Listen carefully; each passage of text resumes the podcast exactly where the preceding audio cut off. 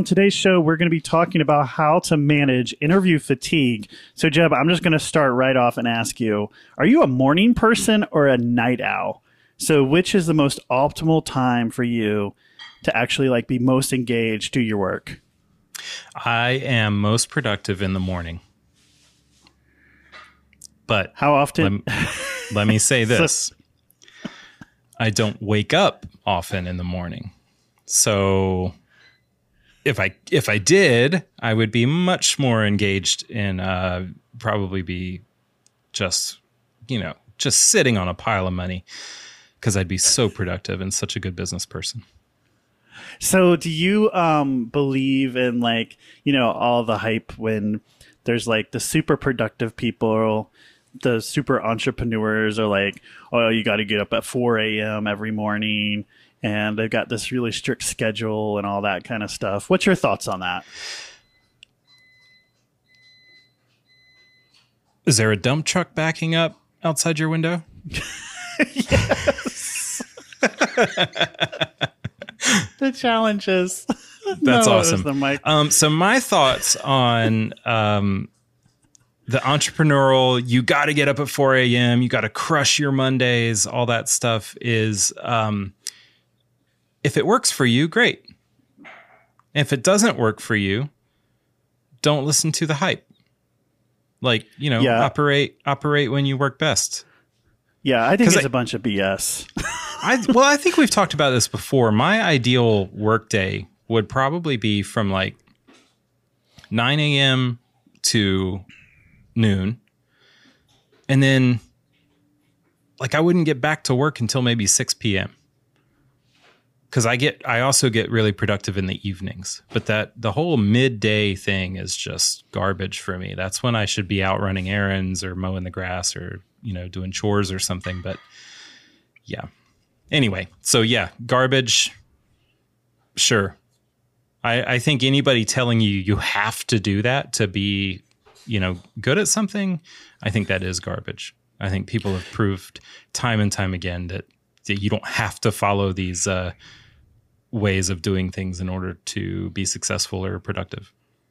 Yeah, I think it just gets the most noise, right? But I mean, I think you got to figure out what works for you, um, and and do you. So, um, I think I'm probably more productive in the morning if I'm if same as you if I actually like get up and you know you know had good night's sleep and and I do think that that's probably more important that's not talked about is actually mm-hmm. getting enough sleep, you know, yeah. so that the next day that you actually feel productive at whatever time that is. I think that that's the challenge. And I think that even like uh, in our very hype up technology world, um, you know, I've read lots of things like if you go camping for like five days straight, like your whole internal clock will reset.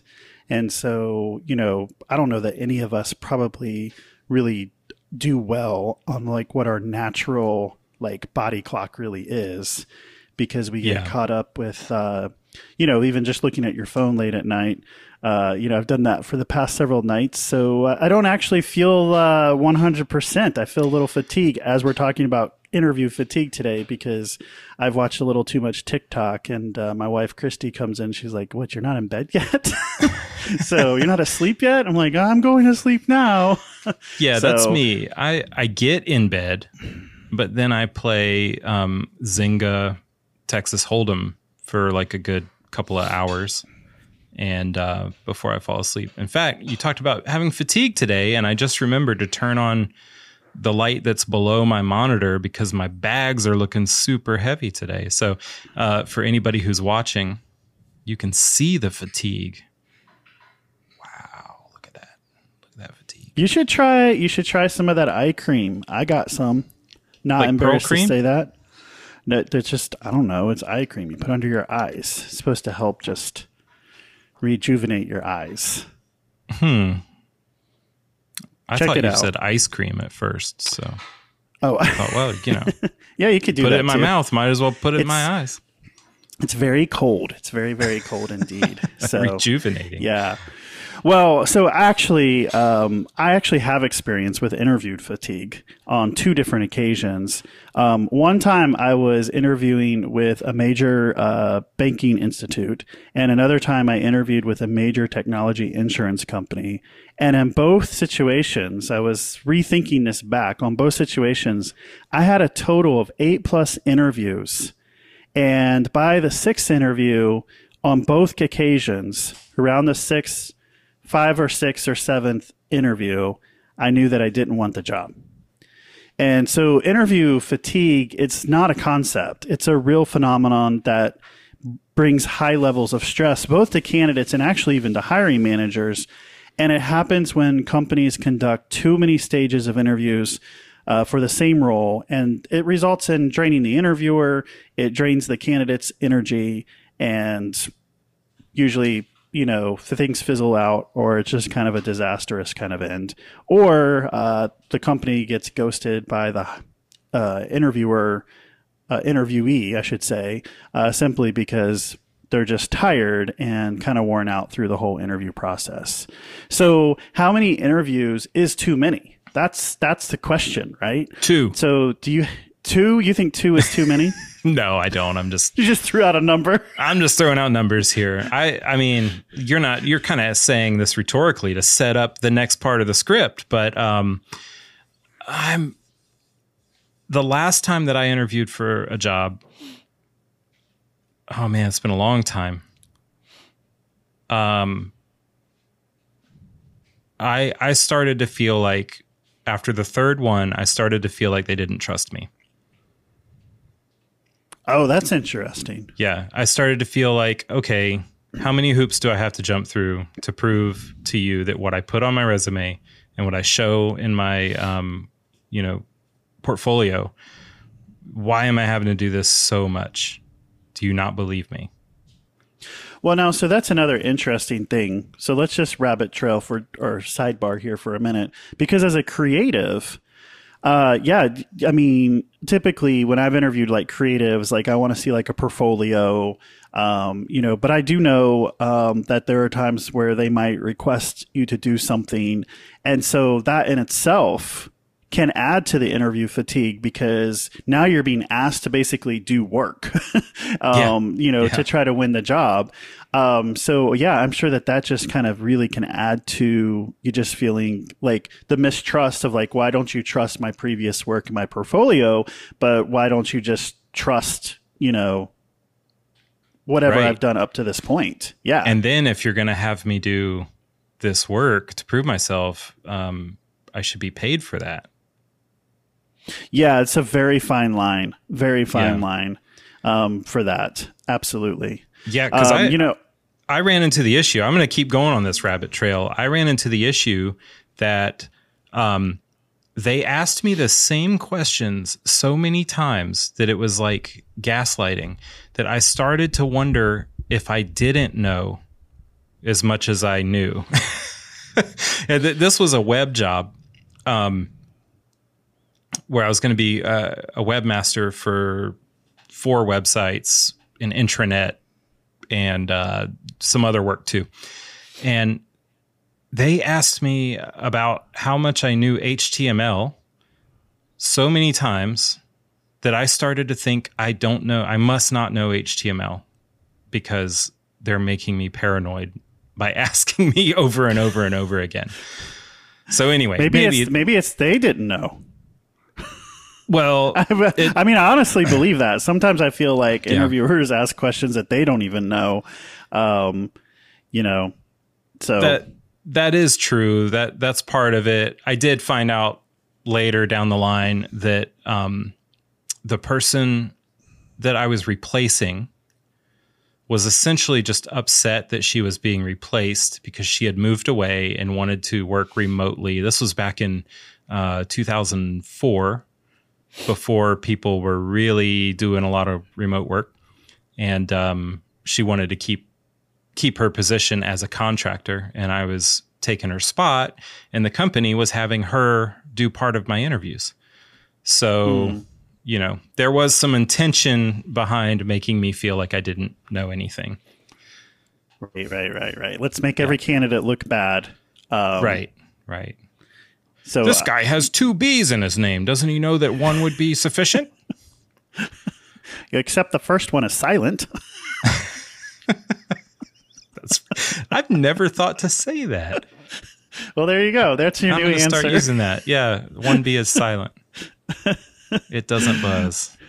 Yeah, you know, it's funny. Uh, my last name, right, is Tudor. And so, oh, always growing up, um, I always heard my dad, you know, say Tudor, T U D is in David, O R. And so uh, I do it. My son Luke does it. My brothers do that. Um, we just all do that, right? Yeah. Yeah. so, yeah, so you should just go around and be like, yeah, it's Jebb, J E B B. Uh, first B is silent. Yeah. I'm doing that from now on. That's a good one. I usually say J E boy boy. Oh, yeah, that's awesome. And they still Well- call me Jim. or Jeff. Jeff, yeah, Jeff Graff is the old joke.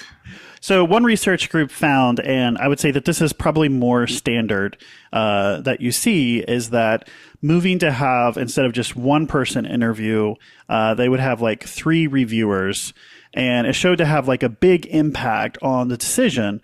So it, it would take like going from like a thirty three percent down to fifteen percent uh, chance of you getting it wrong, right?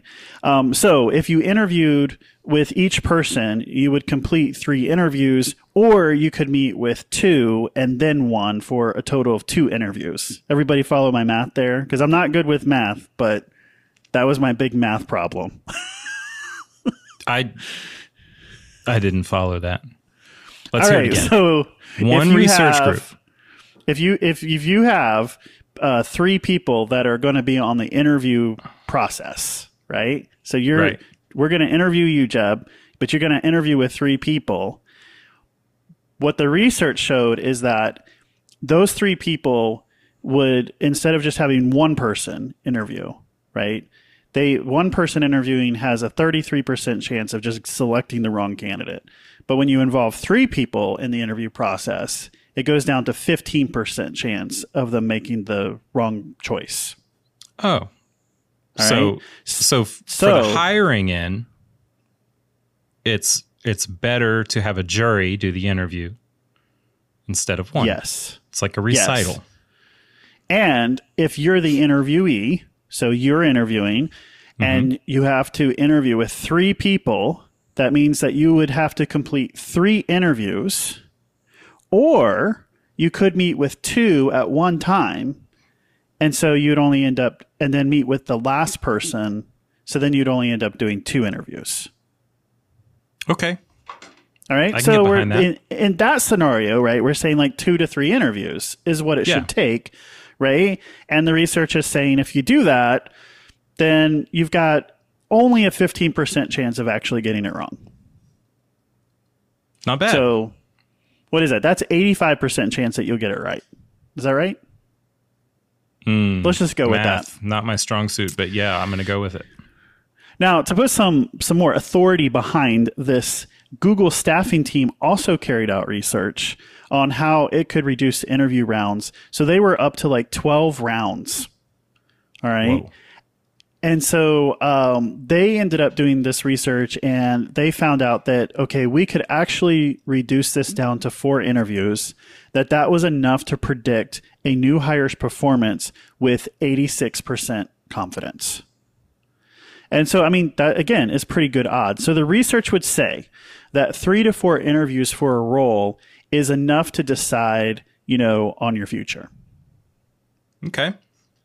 Now, for all the companies out there that feel the need to do more than four interviews, for the love of all job seekers out there, please stop. Yeah. yeah. And today we're going to talk to the job seeker because that's our audience. But if you are a hiring manager, if you are a recruiter, if you're a CEO, if you're an HR director, if you are someone who has influence over the company's hiring process, let me just add that by reducing interviews down to four or less, it reduces your average time to hire by two weeks. It saves you hundreds of thousands of hours in interview times. It's going to save you money and it's going to reduce the stressful process for candidates and deliver a better candidate experience.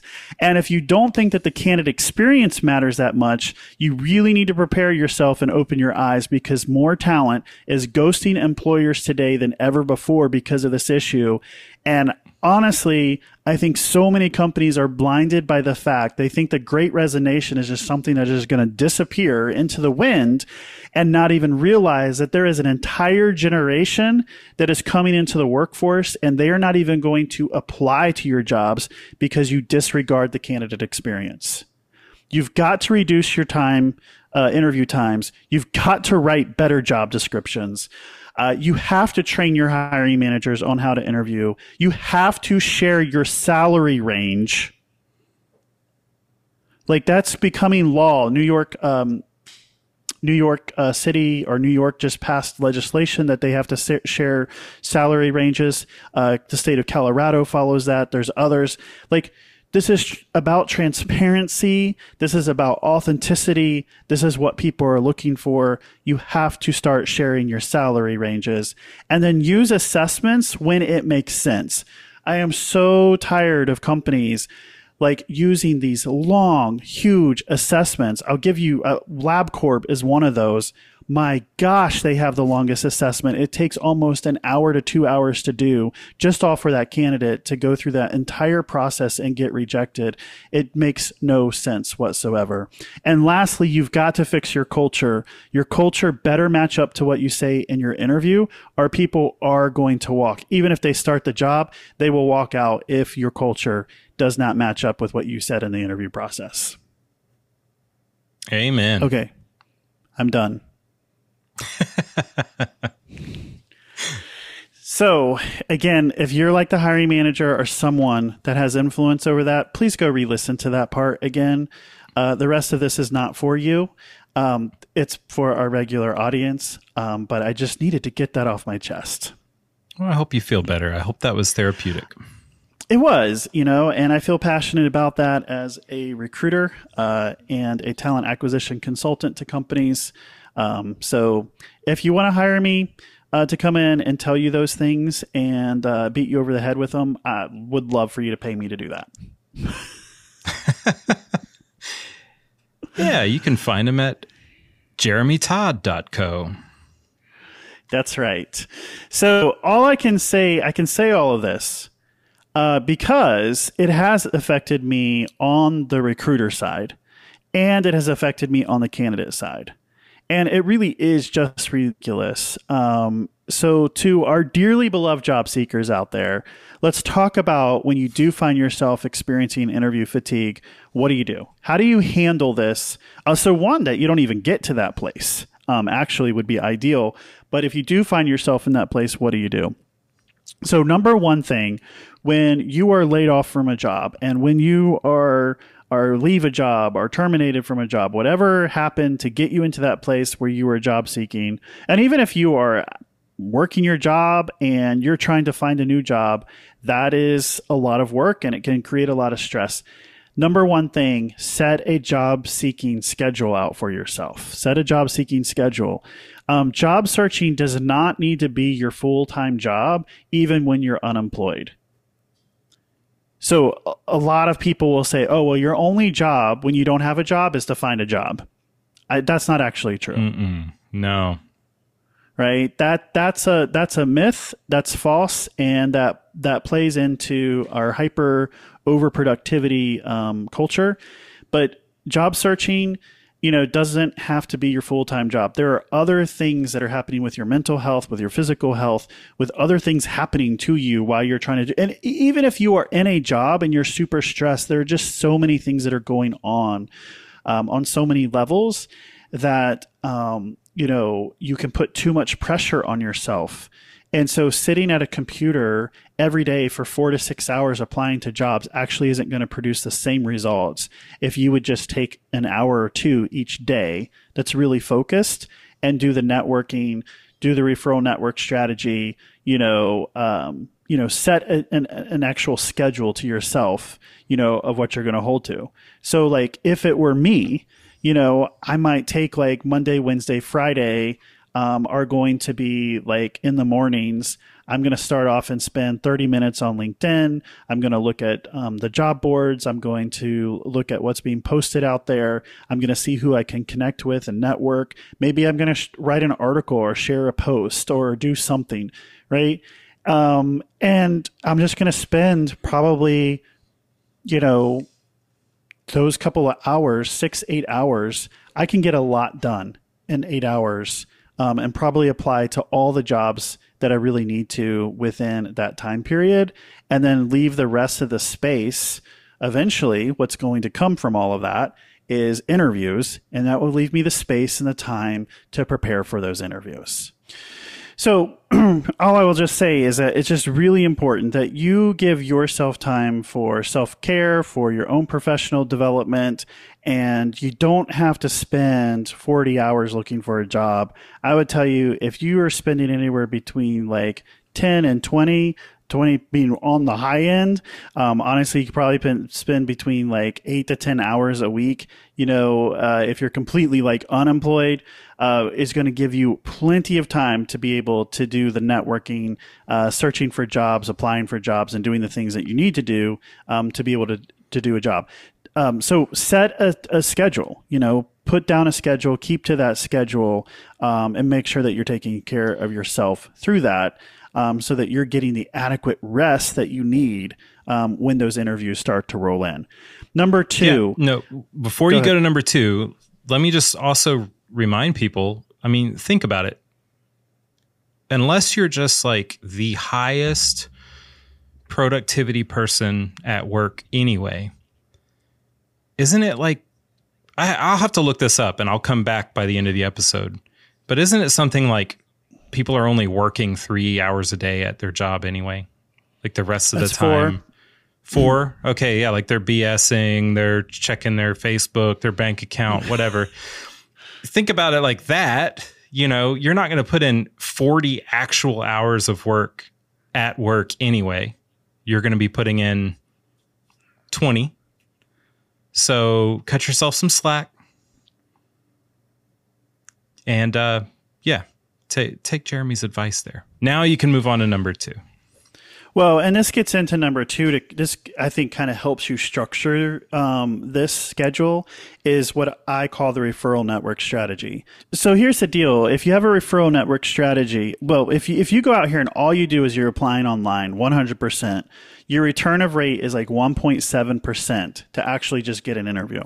But if you have a referral network strategy in place, meaning that you've found and built a referral into the company, then your opportunity goes up as high as 50% of actually landing the job. So again, this is about the referral network strategy is about putting the right energy into the right places versus just kind of going out there and throwing your resume out to the wind. So the referral network strategy works this way. You create four lists. Uh, the first list is you're going to target companies that you desire to learn more about working at because they share your values. So this is even less to do with looking for the job title or looking for a job skill set, which is traditionally how we go and look for jobs. This is looking at jobs to say, well, you know what? They share my values and I'm really interested in working for a company that actually shares my values. And let me see what opportunities they do have. Right. So that's your first list. Create like seven, ten companies um, that it's kind of a running list. And so, you know, if you choose Microsoft, you're going to look and you're going to research, maybe find some people that you can network with, and you're just going to run that through until it's basically there's a no, like this isn't going to work. And maybe it doesn't work because it's not the right cultural fit. Maybe you realize, hey, we don't share enough to firm values. Maybe they don't have job openings. Maybe they're not going to create the type of work or job that you want. So it kind of becomes clear no to you that that's just not a path that's going to be working for you. So um, target some companies, and when you when you take one off the list, you add a new one to the list, right? So this is kind of an ongoing type of list. Once you have that list kind of working for you, the second list that you come up with then is target a list of people who directly work for those companies. They're your referral, right? So Jebb works for Career Brand Story. I want to work at Career Brand Story. I contact Jebb. Hey, Jebb, I see that you're working at Career Brand Story. I'd really love to work there. What can you tell me about it? Can I use you as a referral? And Jebb's like, yeah, um, uh, let me think and get back to you on that. yeah. Let me get back to you. Uh, maybe we should talk about this over a steak dinner. Ah, Yes, but I can't afford a steak dinner, so how about tacos? Uh, Taco Bell is perfect. yeah, but you want to get that person who can be that direct referral. Now, you may say, well, what if I don't know anyone who works at the company? That's your third target list. You come up with people who know someone who works at those companies. So let's say that I want to work for Apple, all right, and I don't know anyone at Apple. Um, but I know that Jebb knows somebody at Apple. So I reach out to Jebb and I say, Hey, Jebb, I see that you're connected with so and so that works at Apple. Is there any possible, you know, I'm looking for an opportunity. Is it possible that, you know, I could just get an introduction from you? And that's what Jebb will do for you is he gives you that introduction to that person. And that person is really an introduction to the company. All right. Yeah. I mean, I'm handing out Tim Cook's private cell number all the time.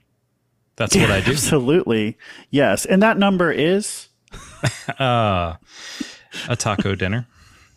Oh, shoot. got him.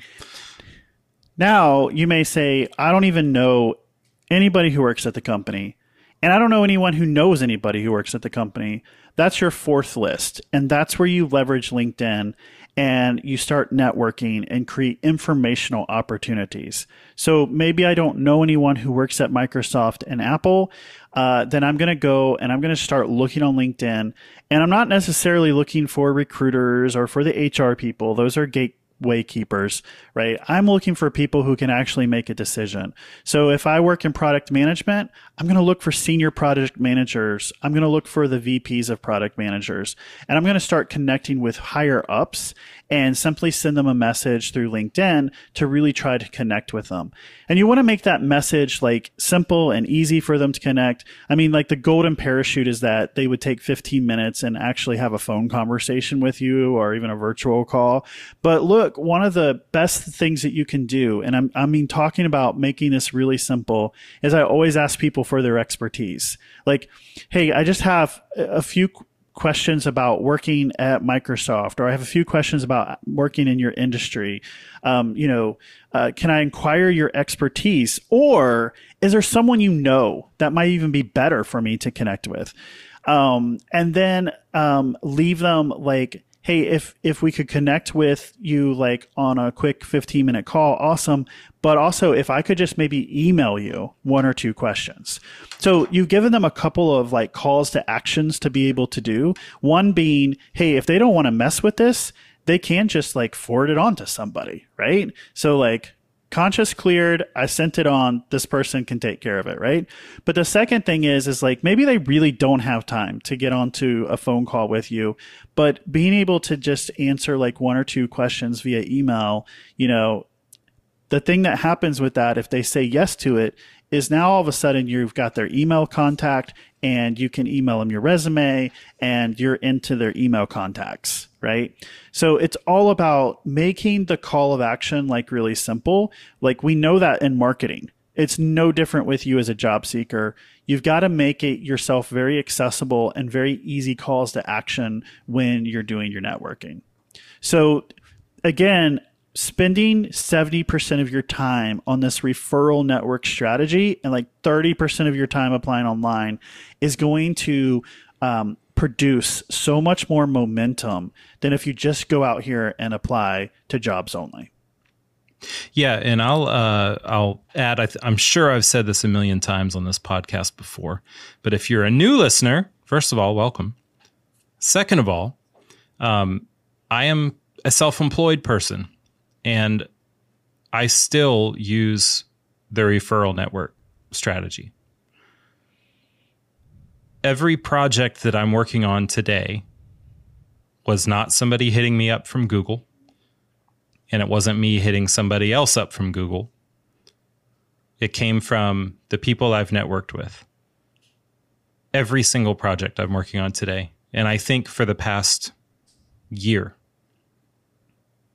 Now, I'm not talking about like my headshots. Of course, people like get in touch with me through headshots. But even then, you know, from a marketing standpoint, they've usually heard about me because somebody at the company they used to work for told them, hey, that one dude, Jebb, does great headshots. And that's how it'll work for your referral network that's right. as well. Yep. So yeah. this works for for the job seeker. It works for the freelancer the self-employed who are um, you know seeking their own jobs their own projects yeah you know and it's funny because i think that um, both on like the entrepreneur marketing side and even the job seeker side, everyone tries to make this sound like it's so much more complicated than what it is. Um, but this is just simple networking, you know, yeah. and that's all. That's that, that that that's it. If you want to create business for yourself, if you want to create opportunities for yourself, this is actually what you have to put the work in to make it happen.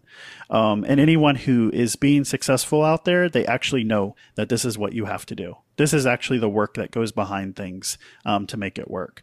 Um, recruiters will tell you that, um, right? We will tell you that like referrals are our best friend um, because you're going we're typically going to get people referred to us that other people really like and want to work with which is going to create higher retention rates. So um, that's always a, a referral is always a welcome site so create that make it happen for yourself and you're going to end up landing a job that you really like versus just one that's sitting out there being applied online. Yeah and the fact that you're already vetted by somebody that's trusted could also decrease those amount of interviews you have to do. Yeah. And there's there's there's two other things why this strategy also works really well. Um, so number one, even if they don't have a job opening that fits you, all jobs are talked about months before they're ever posted, um, right? And so um, what happens is that you kind of get ahead of the crowd. So on average, there's 250 other people that are applying to a posted job. So if you can kind of get around that and kind of beat the crowd. So, you know, if I have a job opening that opens up for a creative consultant, um, you know, uh, then I'm like, oh, who do I know who's like really good at creative stuff, you know? And um, I no might call idea. Jebb and be like, Jebb, like who's good at this? I mean, yeah, I don't know uh, anything. I'll tell you what, let me get you in touch with this guy, Tim Cook and he can point yeah. you to somebody. Yeah. And so, um, you know, right. And then, and then that's, that's kind of how those conversations happen, right? And we start talking about like who can we figure it out, and then then all of a sudden we be like, who's that guy who was on our podcast like like several seasons ago? Um, Matt Mary, Matt Matt Mary, what's he Matt doing right Mary. now? And let me tell right? you, the projects I'm working on right now are because of Matt Mary that guy yeah. that was on our podcast a while back. I helped him. He helps me. That's right. Um, so I just like to bring up his name every once in a while on our podcast. it's a it's a good name. the alliteration, the happiness, yeah. the joy of saying Mary. Mary, yeah, absolutely. Like so I mean, but that's how that happens, right? And so you you kind of create these lead-ins and so even when the job's posted now, they already have in mind typically like maybe one or two people like, gosh, I'm really hoping this person applies, you know? and you encourage that person to apply. So that that is why this referral network strategy can be so powerful for you. The other thing I was going to tell you, most companies have some type of referral bonus program.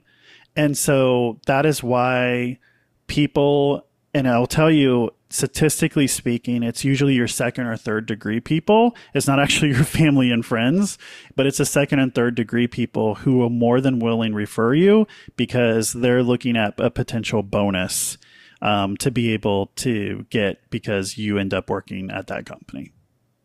Yeah. So there's a lot of motivation uh, and reasons why, again, the referral network strategy really works for you. And and right. again, to the freelancers, I don't know all industries, but in my industry, it is um well, I don't know how common it is. Maybe I shouldn't have started speaking, but I know that I will often send people gifts when they give me a good referral. It might be cash, it might be gift cards, but I will often show that appreciation and I've had it done back to me. So again, this isn't always about the job seeker. It may be about the freelancer, the solopreneur as well. Yeah. So again, doing it, it's just going to focus your energy, I think, on the right things versus the wrong things. And uh, that can just really change your whole schedule. It can change your mindset. Um, and, you know, and actually be able to see the progress um, versus, you know, I think sometimes if you just go out here and apply to a bunch of jobs online and then you start to get, you know, the emails back that you've been rejected, um, it only takes three or four of those and it feels pretty depressing. So um, this just provides a different mindset, a different way of kind of attacking um, how you're going to go about that. And the third thing I'm going to say that I think can help um, with interview fatigue is then reward yourself for completing the interview process. All right. Um, so I went on this one interview, and I will tell you, as soon as I uh, pulled up into the parking lot, I was like, "This is not for me." Like, th- there were just reasons. It was it, it was kind of in this shopping center, um, and it just didn't feel right. Um, they they were they they were they were a legit business. I don't know that I believed in them as a business, but I went in uh, to their facility and I was immediately handed a clipboard with an application and asked to fill out, uh, which was another huge red sign. Um, and so I was unemployed at the time. I wasn't even doing career brand story or anything. So this was like prior to all of this. So it was kind of like that feeling of desperation of like, okay, I think I should really be pursuing this. And so um, I filled it out. I went back to the interview. It was, it, I think I probably have talked about this interview before. It was the worst interview ever. Um, and the guy was, it was bait and switch. And the guy, the, the main interviewer, um, there's two people there. The main interviewer was, um, he was just rude. Um, and asked me what I thought the job was. I told him what I thought the job was based on the job posting that he wrote. And uh, he said, Yeah, another candidate, she said the same thing, but that's not what it's about. And I said, Well, maybe you need to rewrite your job posting. He got very offended by that. and uh, there came a point in the interview process where I decided I wanted to stick it out and see if I could get to the next level because I wanted to reject him. Like it was like this, like Ooh. became a game for me. Teddy. And um, yeah, and so like left the interview, and sure enough, he actually um, asked me to come for the next interview, and I declined him in an email. Um, I'm sh- I don't know what my email said. I'm sure it was not very pleasant, um, but it was probably um, a year later or two years later. I'd started Career Brand Story, and the set the the other interviewer that was in that she actually, well, no, I take that back.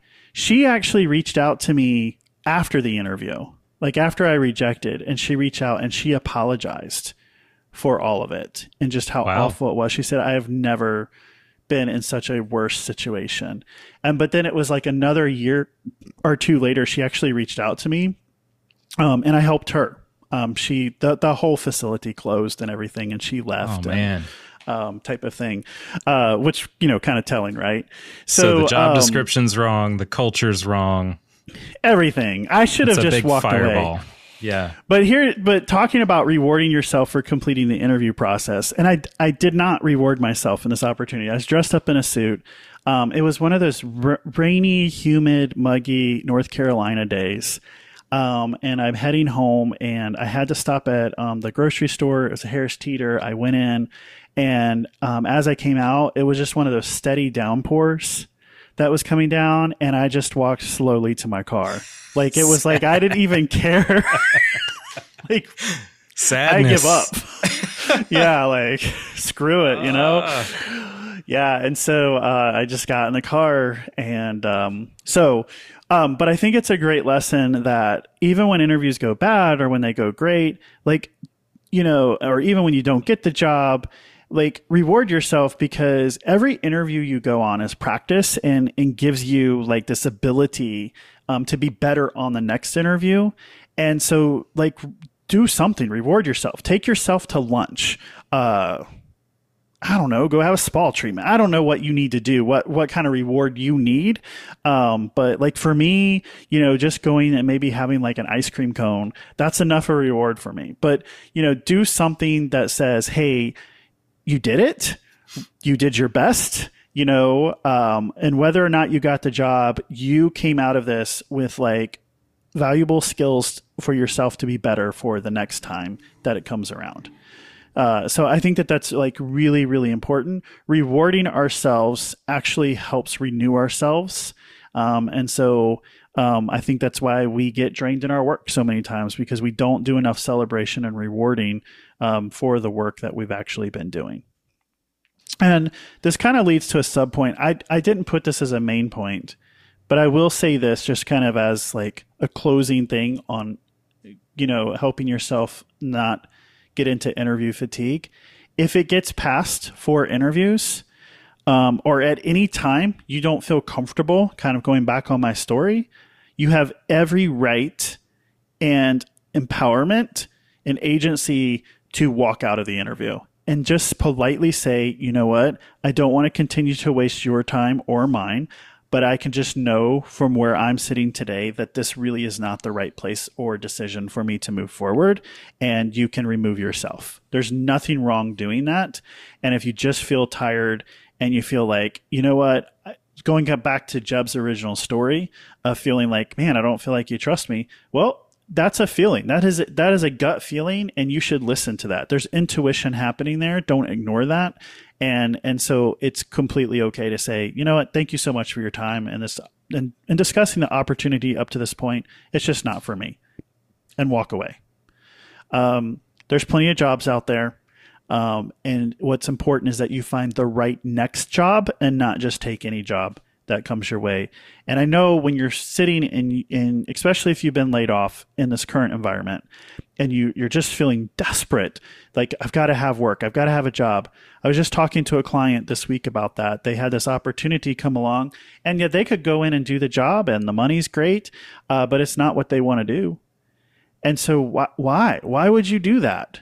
Why would you go down that path? You know, and uh, so there's always a job out there if you want it. But I think it's so important for you to take like the next right job and really spend your energy looking for the next right thing and not just get distracted by anything that comes along the way. Yeah, I agree totally. And we've said it before when we've talked about similar topics. Um, we're not recommending that you starve or that you don't provide what you need for your family. But where possible, don't just jump into anything because there's a dollar. There's dollars to be made all over the place.